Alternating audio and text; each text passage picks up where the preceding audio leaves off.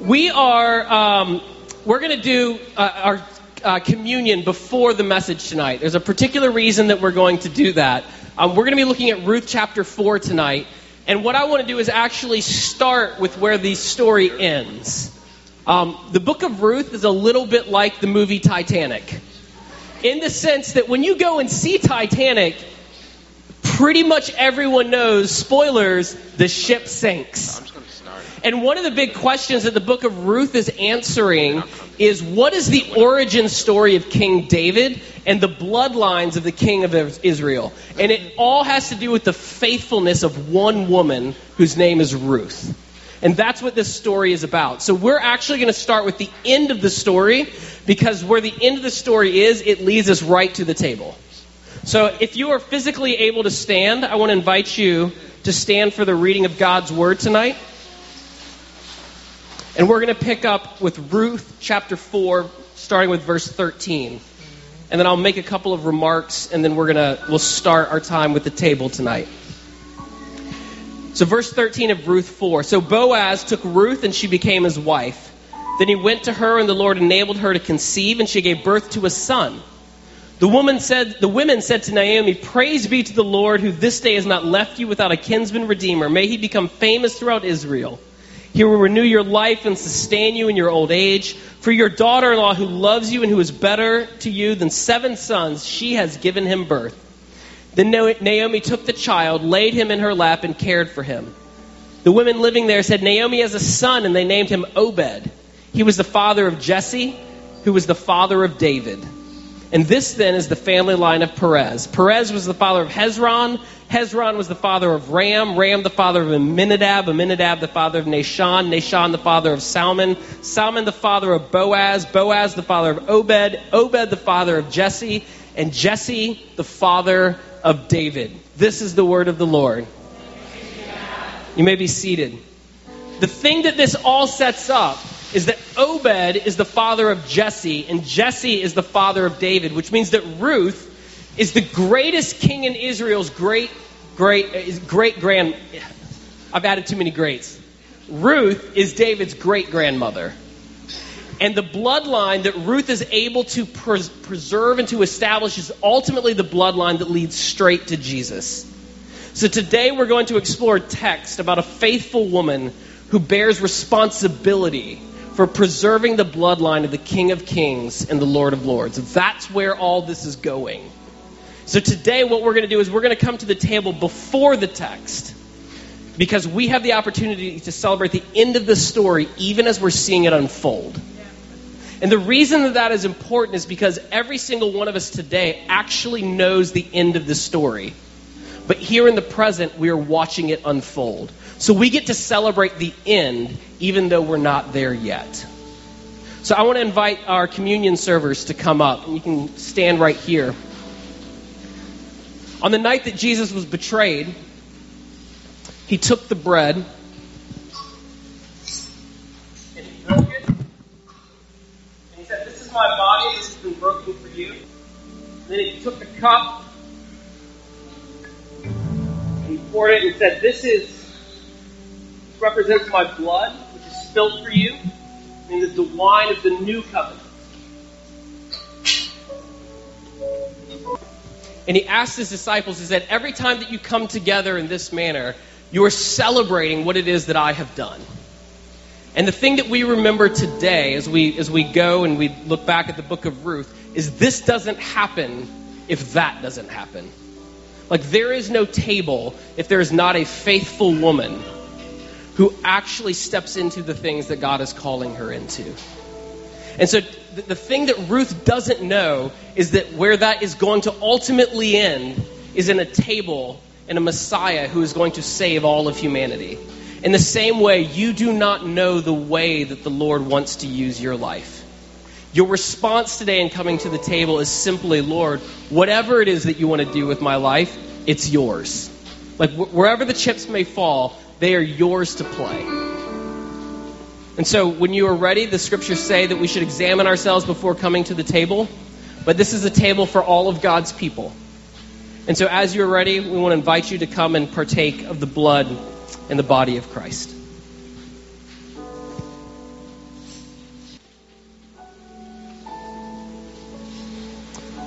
Let's pray together. So, Lord Jesus, as we come fully into your presence tonight, we ask that you would orient all of ourselves, all of our heart, all of our mind, all of our strength, all of our soul, every fiber of our being towards what it is that you're doing here tonight. Allow us to be fully present with what your Holy Spirit is doing. We pray these things in the name of Jesus. And we all say together, amen. So I want to do a quick review of where we have been in Ruth. We're in the fourth chapter, which is the final chapter of Ruth. Um, so if you have a Bible, now would be the time to turn to Luke, uh, Luke to Ruth chapter four. Um, so a lot has happened uh, in in the book, and so I'm going to give you like where we left off last week.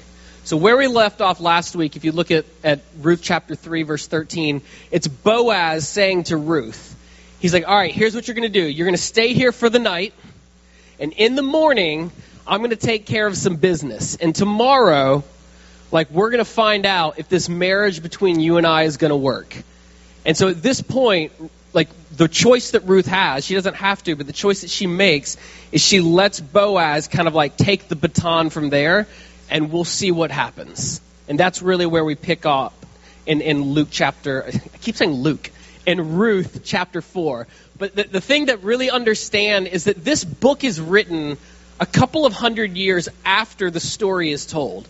And so we all know that, like we, like we know the ending, but the people who who are putting together this book, they know the ending to this. They know this leads to like the greatest king that Israel has ever known, who to this day is considered in the nation of Israel the greatest king that they have ever known. And this in many ways is the origin story. Like, this is like, how did Spider-Man get his powers? Where did Wonder Woman come from? Black Panther, how did that happen? Like, that's this story. And so it's it's kids around a campfire whose parents or grandparents or aunts or uncles are, are talking to them about, like, t- like with wide-eyed wonder, where did David come from?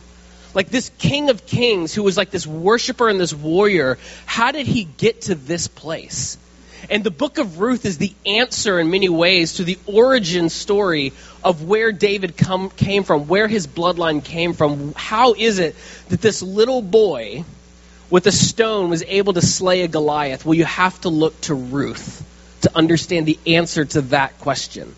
Like, for, for me, like what I want more than anything else is I want someone to make a documentary about, like, the origin story of the greatest basketball player the world has ever known. I want the documentary about LeBron James.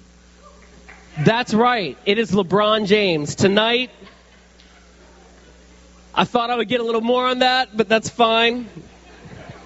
Th- what this chapter is going to do is it's going to answer some of the questions that have been introduced from the very beginning of the book that are still sort of like hanging out there. They're these loose ends, these loose threads that, that are going to be pulled together, um, that are really going to finally land uh, some big answers that might have been hanging out. So here we are. We're going to we're going to read through these thirteen verses of Ruth, but we're going to break it out chunk by chunk. So we're going to read the first four verses. Ruth chapter four, verse one. So meanwhile, Boaz went up to the town gate and he sat there. When the kinsman redeemer he had mentioned came along, so th- this is the man that he has the business that he has to settle with if this thing with Ruth is going to happen. This man comes along and Boaz says, "Come over here, my friend, and sit down." So he went over and sat down. Then Boaz took ten of the elders of the town and said, "Sit here," and they did so.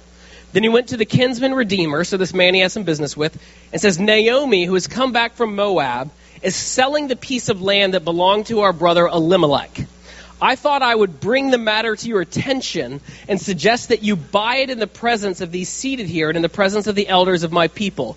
If you will redeem it, do so. If you will not, then tell me, so I will know. For no one has the right to do it except you, and I am next in line." And the guy looks at him and is like, "I will redeem it." All right, so there is there is a lot that is happening here, because what we've essentially done is we have stepped into an episode of something between like Law and Order and Suits.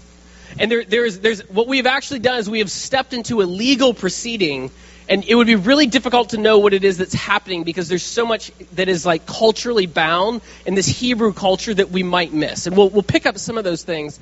Um, but the, one of the big things that we're going to see is that what, what Boaz does is he goes to the town gate. So the gate is going to be about fourteen feet high. It's seven feet long. It's made of iron. And on either side of the gate, and there's a wall around the town, on either side are going to be two large meeting rooms. And so he's sitting just like right outside the gate, and he is wait, like just walking, pe- watching people walk through the gate, walk through the gate, going to their work, and finally he sees the guy that's like, all right, this is the guy that we've got to do some business with. And so he is here sitting where all of the legal proceedings, and he's like, hey, brother, have a seat. We have a matter that we need to discuss. And so this guy knows what's happening. He's like, okay, there's there's some sort of like legal thing that we have to talk through. So step B, or step two in this, is he now has to find ten people who are going to speak into what is it, what, what's happening. So he, there are a bunch of elders in the town of Bethlehem, and he essentially finds the first ten that he can find. He's like, you, you, you, you, and you. We're going to go meet in this assembly room. The problem is the assembly room isn't quite big enough. And so you might have Boaz and this guy standing at the door, and then the elders kind of curving out around them because there are too many people to fit into one of these small rooms on either side of the gate. So we now have like a mini spectacle. And you're going to see over time as we get a little further that, that it's going to, the number of people who are watching this, it's going to grow. So he gets these ten elders together. And ultimately, this is what's in dispute. Um, the way that the way that you read this and the way that you probably hear this is that it says that Naomi has something, a piece of property that she's trying to sell. The problem is that there isn't a Hebrew word that equates with the English word of what is actually at stake here. And it's this word, I'm, I'm going to, it, it's a funny word, and I'm going to make you repeat it because I like to make you repeat funny words when I have a chance. It's the word usufruct. Say usufruct. That's terrible. Usufruct. All right, so th- this is what, what this does is it's going to help us answer a question that's been hanging since like the third verse of the book of Luke. And it's this, why did Elimelech and Naomi, why did they leave? Even though there was a famine, why did they leave the place where they were from, Bethlehem, and go all the way to Moab, this other place? Because it would seem that they had a better chance of making a living here, even though there was a famine, than somewhere else where they didn't know anyone and they didn't have any protection. Well, because this is what this is what this verse starts to give us an insight into. Elimelech had gotten to such a place financially, and the things were going so poorly that he had a piece of land that was passed down from generation to generation to generation that was owned by him and his family, and no one else was allowed to own that land. And at some point, he sold it, which he was allowed to do. And in some ways, this was actually a really smart thing for him to do. The way that everything was set up in the in the in the nation of Israel is it would never allow someone to be in poverty for very long. Because every fifty years there was this thing called the year of Jubilee. And it meant that any time like I I'm struggling financially and so I sell you my piece of land, my family piece of land, every fifty years the entire slate is cleaned and everyone gets their land back. And some people, they've been put in such dire circumstances, they sell themselves. And in the year of Jubilee, every fifty years, it could be three years before or forty-nine years before, but every fifty years, boom, slate is clean.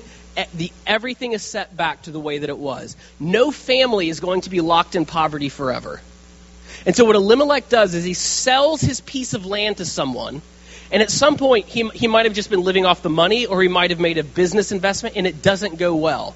But he knows this isn't going to be like this forever because the year of Jubilee is going to come. And my sons, they're going, that is not going, they will eventually get this piece of land back.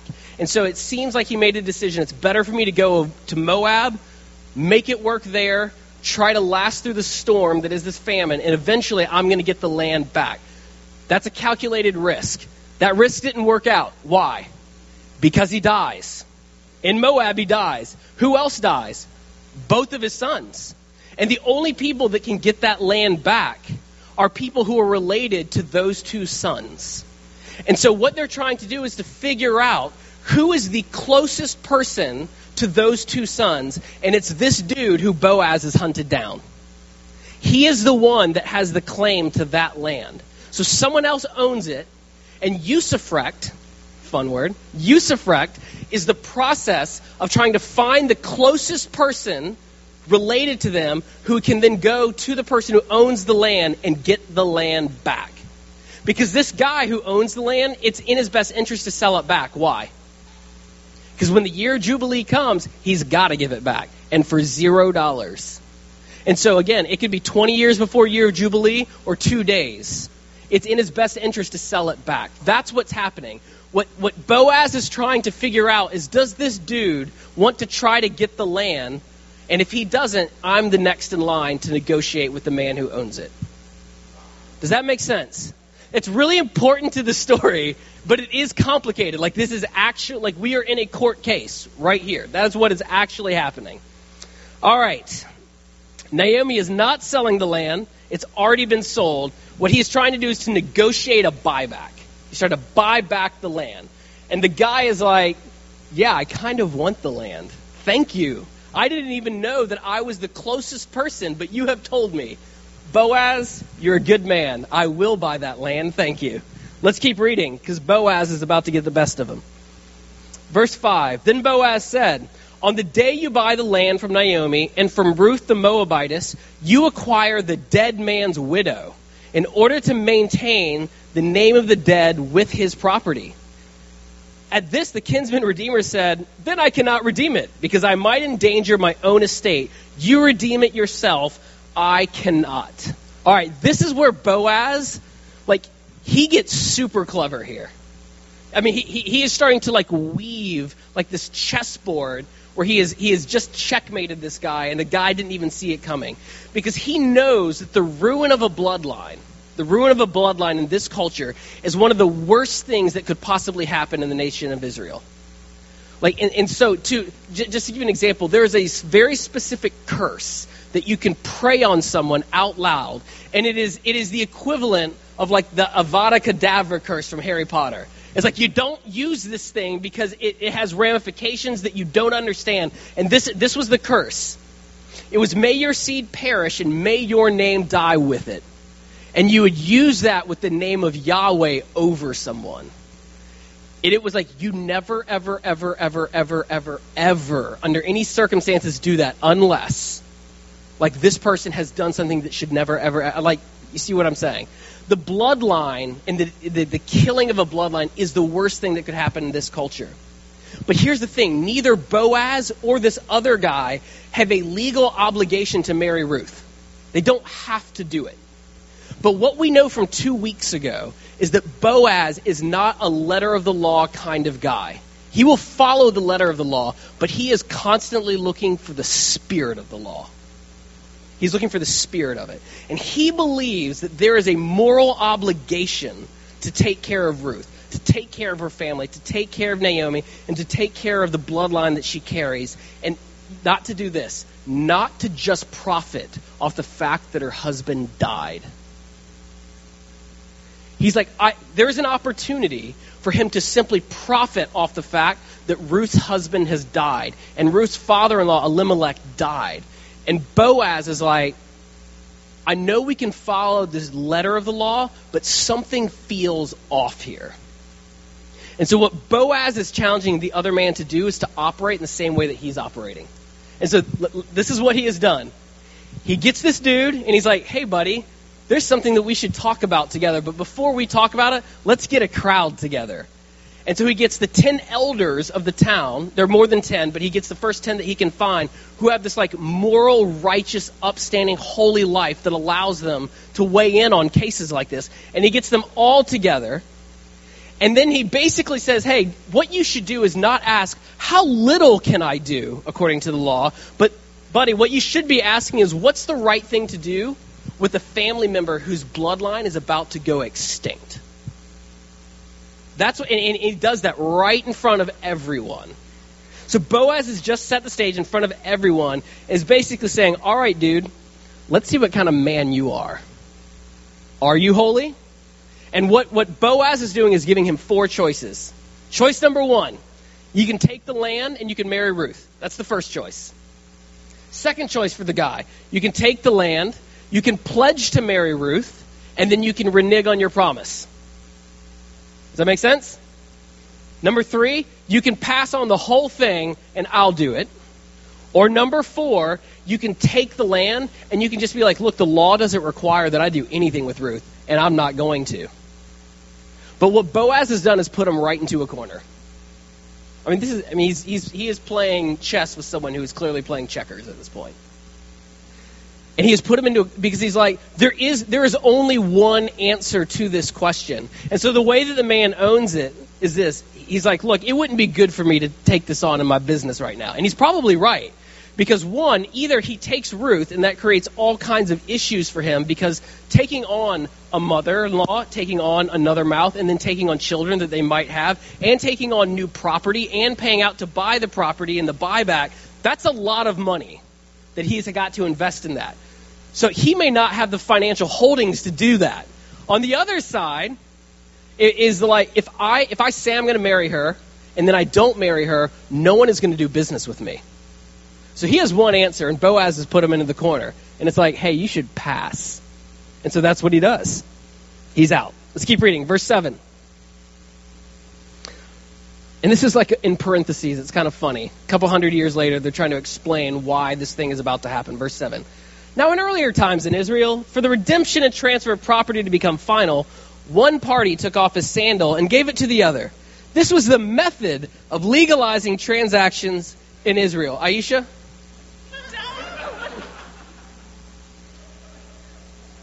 Got a little Nike sandal here.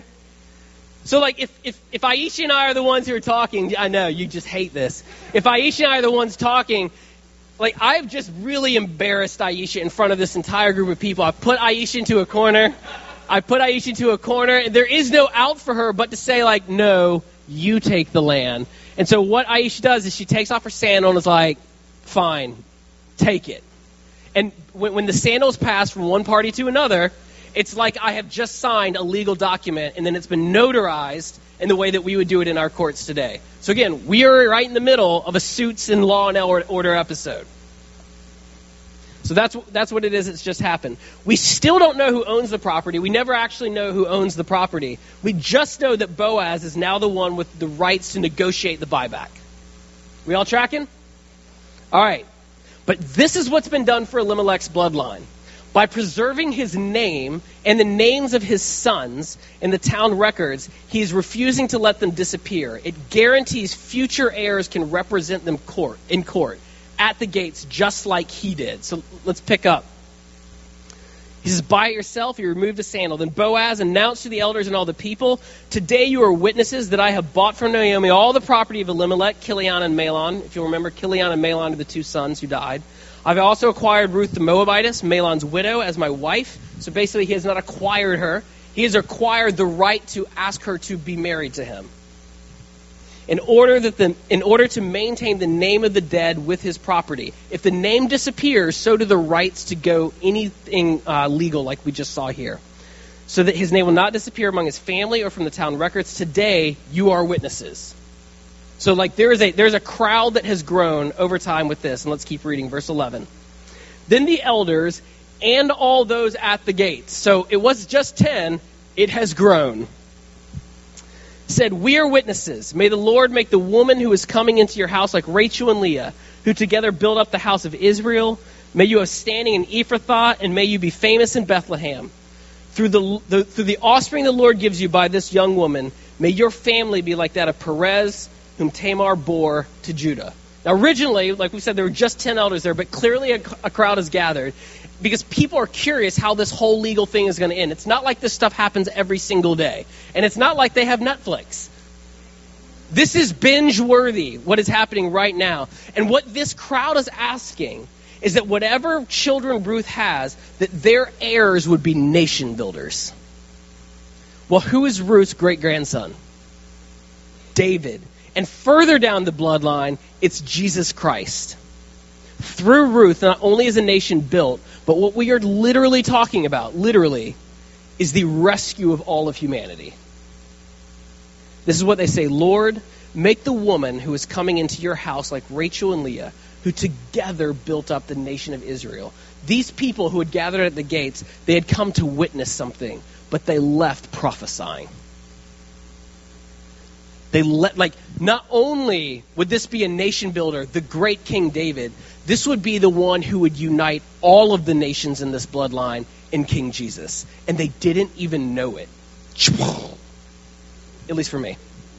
Look, the, the book of Ruth, the book of Ruth is about a woman of honor who refuses to trade her honor when the worst circumstances hit her.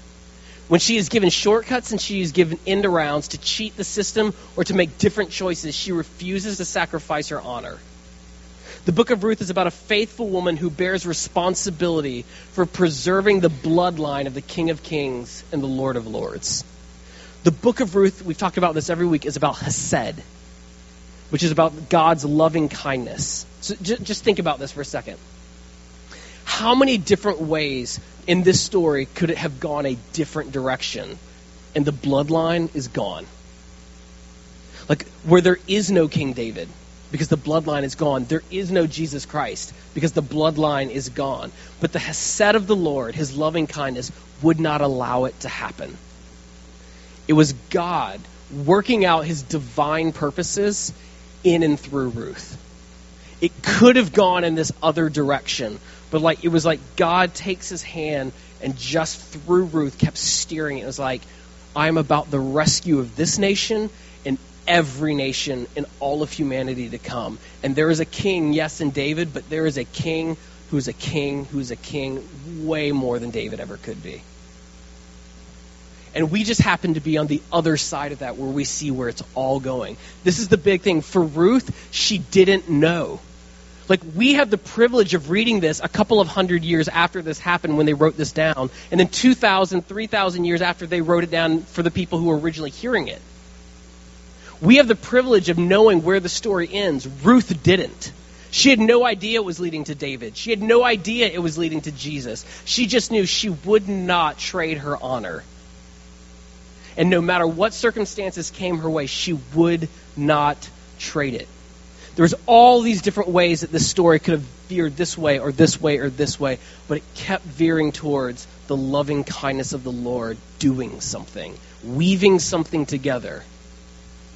I'll give you an example of like why this is important. Um, and it's a, it's I'm not going to say it's a stupid example, but it is not like a Ruth-like example. So a while ago, I met a girl whose name was Elizabeth Anderson. That is her right back there. That's right.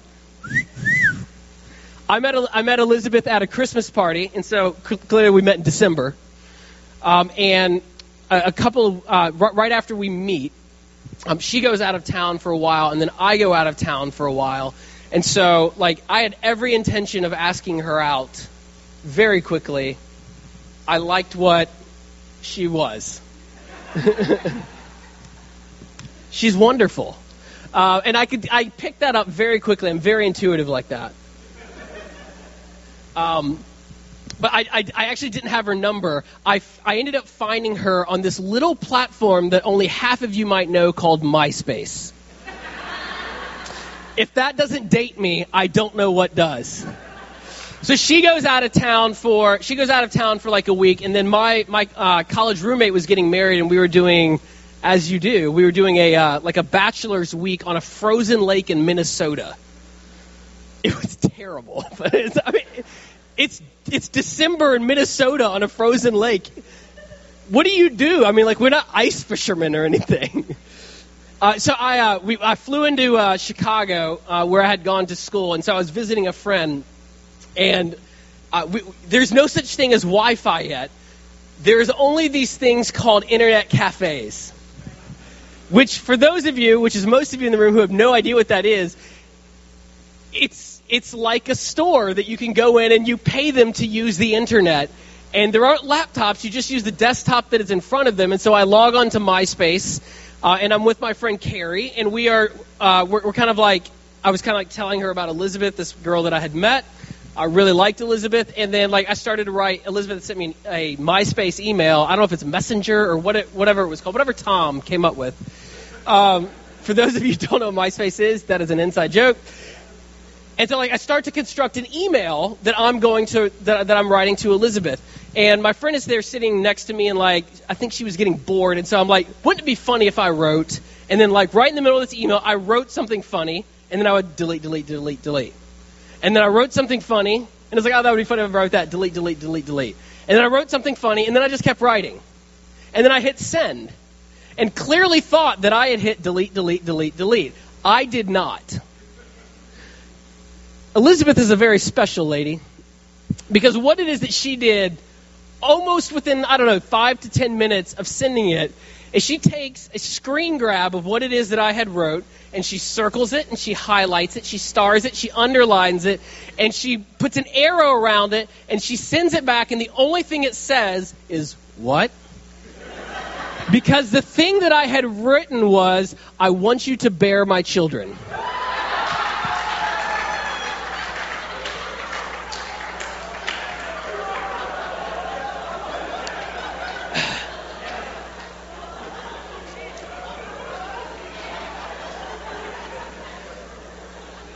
Guys, this could have gone a lot of different ways. So, we have the privilege of like fourteen or fifteen years later seeing that like this story landed well, right? Here she is, as beautiful as ever, the mother of three children, love her more today than I've ever, you know, yada, yada, all the nice things that you say when you have a microphone. Time on MySpace, sitting in an internet cafe with my friend Carrie in Chicago, this could have gone a lot of different ways. Like, it could have gone this way where, like, I actually caught it, and I deleted it, and I sent it, because ultimately what I did at that point is, like, I mean, what do you do? Like, I wrote and sent to this person who I've met one time, I want you to bear my children. I don't know what what plays you have left after this, so it's just been like, yeah, so um I wanted to do this in in public, in private, but like face to face, but I was going to ask you out, but clearly the cat's out of the bag, so would you like to go out after New Year's sometime? And on January the fourth, we went out, and we have essentially been together ever since. That's right. Looking at the situation, though, at the time, I don't know that anyone predicts that's the way that it ends up. I would like to think that in my response, there was a little bit of charm in the way that that was sent back, and I was able to capitalize on the moment. And maybe, like, if I had caught it and I had deleted it, like, the charm factor and the, like, that's really surprising, you're not expecting to get that. Like, I lose something, and maybe we don't ever go out, and maybe this never happens. I don't know. Like, we can't ever really know. Maybe she gets it, and she's just like, I am never writing this dude back, ever. And that would seem like a perfectly reasonable response.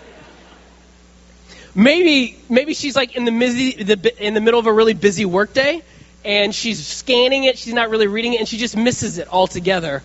And like it just doesn't become a thing, and we like maybe we end up together, maybe we don't, who knows? And we don't have this like really weird start of a relationship. Um, maybe she just pretends that it's not there, but in the back of her mind, she's like, this guy is a nut job. I don't know. Um, m- maybe maybe she writes back and is like, I'm in. And I'm like, what are you talking about? And I look, and I'm like, did I just ask her, would she bear my children? And she says, yes. If that happens, I'm out. My point is this. This could have gone a lot of different ways if not for the loving kindness of God. Like what this story, albeit silly, what it hopefully shows us is that clearly I needed some divine intervention. Guys, it could have gone a lot of different ways for Ruth. It could have gone a lot of different ways for King David. It could have gone a lot of different ways for Jesse. She could have chosen to have left Naomi, to stay in Moab, and to have married a different man. It's a really reasonable call. It was probably the smarter call, but the loving kindness of God. She could have ignored Naomi on that first day that she was there and gone to a different field, a field where like it seemed like it was more prosperous, but the loving kindness of God. She could have skipped dinner on her first day in the fields in chapter two and never talked to Boaz, which is the first place where they spoke. But the loving kindness of God. She could have said, I'm Naomi, like, I'm not going to the, the threshing floor. Women are not allowed on the threshing floor. But the loving kindness of God. Like, what she, what she could have done, what Boaz rightly points out, is that she had opportunities to pick, like, younger, wealthier, probably better-looking men. She, those opportunities. She was a young woman.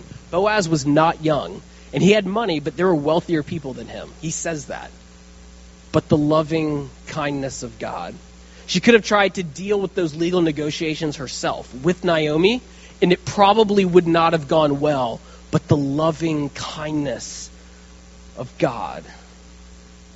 Like, this is where the text of scriptures actually collide with the text of our life, with the context of our life. Think of all of the different ways that the chesed, the loving kindness of God, created a way to give you access to this royal bloodline that we've been talking about the entire night.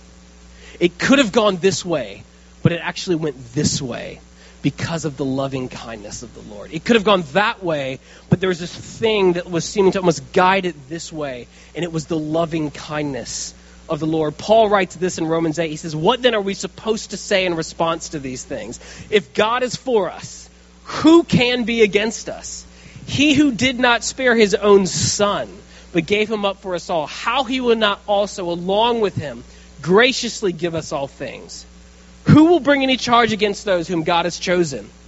It is God who justifies. Who then is the one who condemns? No one. Jesus Christ has died, and more than that, he was raised to life. He is at the right hand of God, and he is also interceding for us. Who shall separate us from the love of God? Who shall separate us from the love of Christ? Shall trouble separate us? Shall hardship separate us? Shall persecution or famine or nakedness or danger or the sword? Will trouble separate you from the love of God? No. Will hardship separate you from the love of God? Will persecution separate you from the love of God? Did famine or nakedness or danger or the sword separate Ruth from the chesed of God? Or will it separate you? Let's keep reading. No, in all things, in all things, in all things, we are more than conquerors through him who loved us.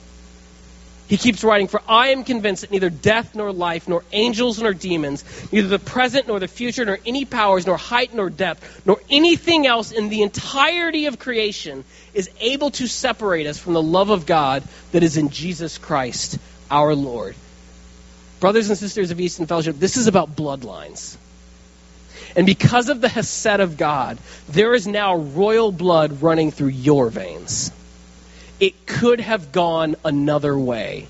It could have been you in an internet cafe on MySpace doing something, and yet the love of God would not allow a different way.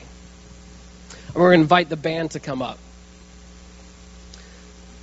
And this is where this is where I want to land us for tonight as we transition into a time of response. Um, when we, I'm going to open us with prayer in a second, and then I'm going to ask our prayer team to go to the walls. We have the benefit of reading Ruth, knowing that it ends well. In Ruth's life, she had she did not know where it was going. All she saw that there is this woman named Naomi who was able to see what God was doing in her hometown. That's where the story starts. And ultimately for us, the thing that we need is not to know always where it's going, but to know where it ends. We know where the story ends, that we will, for our entire days with Jesus Christ, live in the land of the living. That's where the story is going.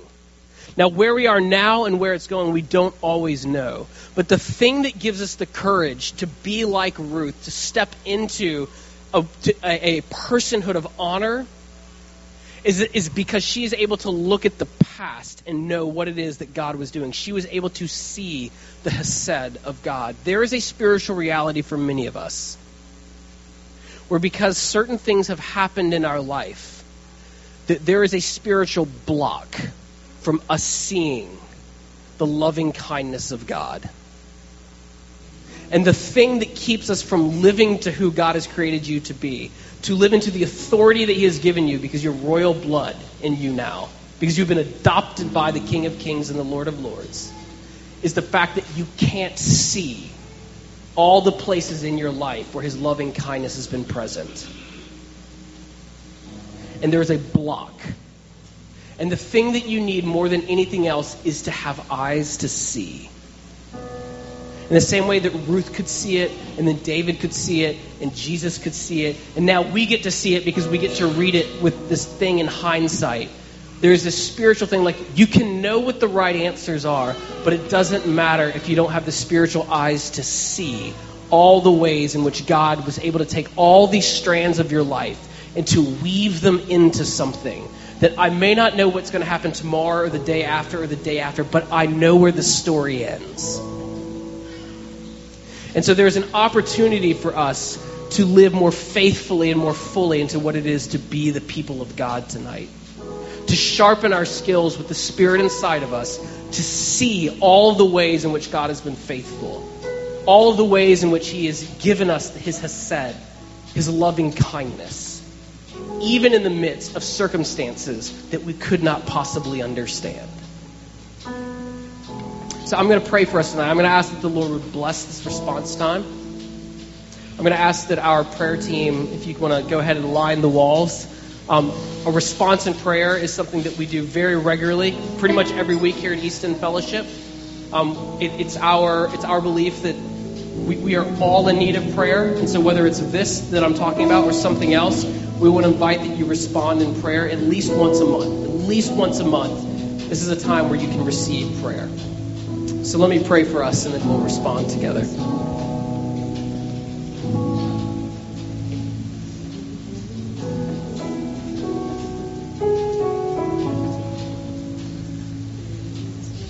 In the name of Jesus Christ, we ask for the freedom to fall through the power of your Holy Spirit. Lord, if there are things that would block us from seeing what it is that you have been doing for the last week, for the last year, for the last decades. In the name of Jesus, we ask that you would take those things from our eyes so that we could see with your eyes, Father. Lord, whatever it is that you want to do, whatever it is that you want to say tonight to each of us or to our collective body, we want to say yes. And so we give you this time, we bless it, we consecrate it, we set it aside, and we say that it is yours. In the name of Jesus, we pray. Amen.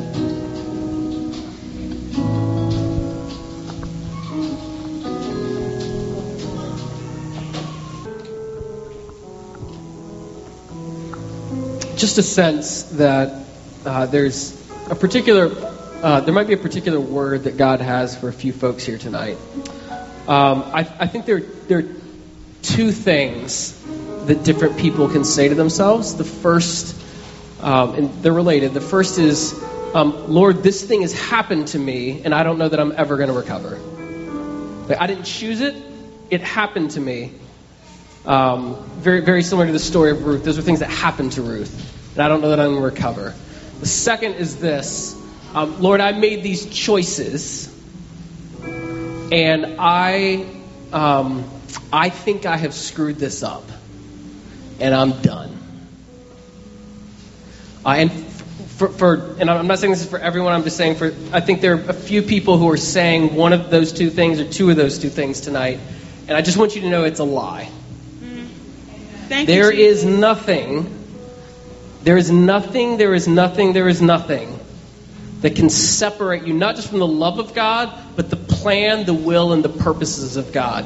You cannot screw it up so far beyond repair that God cannot just sweep it with his chesed yeah. into his plan and his purposes. A hundred years later, Ruth's great-grandson is being is being chased, and there's there's a man who is trying to kill him, and he has all the power in the world, um, and he is hiding in a cave. And this is what he wrote. I am still confident of this, that I will see the goodness of the Lord in the land of the living. And this is his instructions, and this is how I want to send you out tonight. Wait for the Lord. Be strong and take heart, and wait for the Lord. Brothers and sisters of East End Fellowship, May you go in the name, the authority, and the power of Jesus Christ. Will you wait on his power and not act in your own? And will you live in the peace, the prosperity, and the promises that Jesus has for you? Go in peace tonight. Thanks for coming. Though the earth give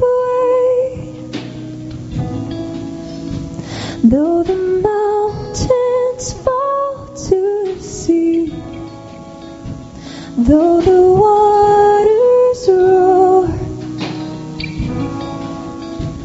I will cling to thee. There is no fear as I look upon you. I will be still.